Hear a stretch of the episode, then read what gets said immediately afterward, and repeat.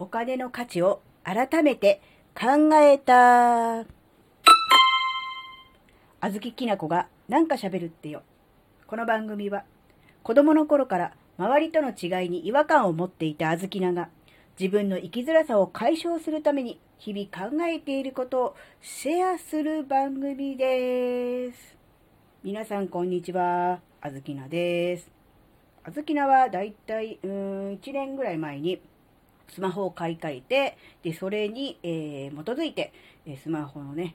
カバーをね、変えました。で、えー、スマホのね、カバー、ケースはね、手帳型を使っております。二つ折りのやつね。で、そのカバーの、うーんとね、スマートフォンを、えっ、ー、と、カチッとかめあの噛んでおくところ、固定しておくところ、プラスチック部分と、えー、合皮だと思うんですけど、の、えー、カバー、ね、手帳部分が、パカッとね、のり付けされているところが見事に剥がれまして、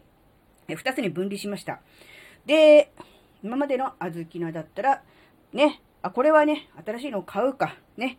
同じのを買うか、もしくは全然違うね、色、デザインにするか、どっちにしようかな、などと悩んでたと思うんですよね。ところが今回は、まあ、パカッとね、のり付け部分が剥がれただけということもありまして、えー、自宅にあった瞬間接着剤でくっつけて事なきを得るという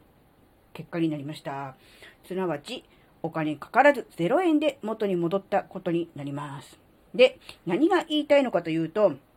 今までだったら、まあ、大体そのケース、カバーはですね、3000円ぐらいで買ったんですが、まあ、3000円ぐらいだったら、まあ、買えばいいじゃんとね。なんだったらこれを機会に新しい色デザインのやつをね、選ぼうかな、などと考えていたわけですが、今回はそれよりも、ね、まあね、確かに、海苔が剥がれただけっていうこともあったとは思うんですが、買うのではなく、家にあるもので工夫して元に戻す、修理するという方法を選びました。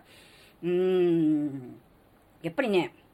たかが3000円、された3000円、その3000円というお金に対する重みがね、やっぱり自分の中では、えー、違ってきたわけですね。それはなぜかというと、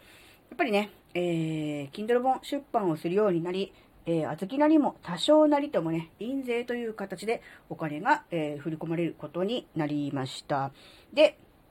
そうするとですね、うん、逆に、うーん、今まで気軽に手軽に買えていたものに、え、これ本当に、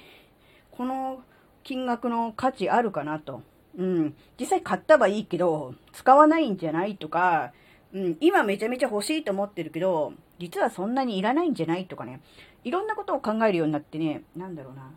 買い物をする、購入するときに、うん、いくつもいくつもね、ハードルというか、えー、考えることが増えました。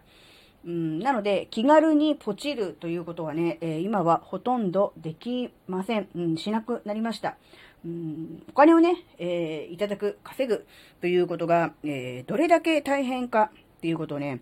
え身に染みて分かったので、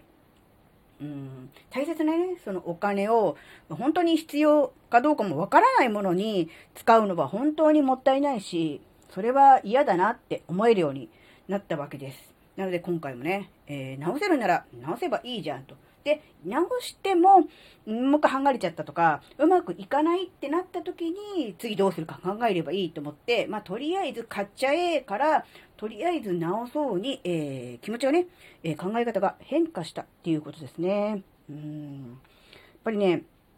やっぱり、ビビたるもの、少量であっても、自分の力でお金を稼ぐっていう経験っていうのが、お金の価値とか必要性とかを、改めて考えるきっかけになるのだなと思ったので、えー、例えばブログなどで、えー、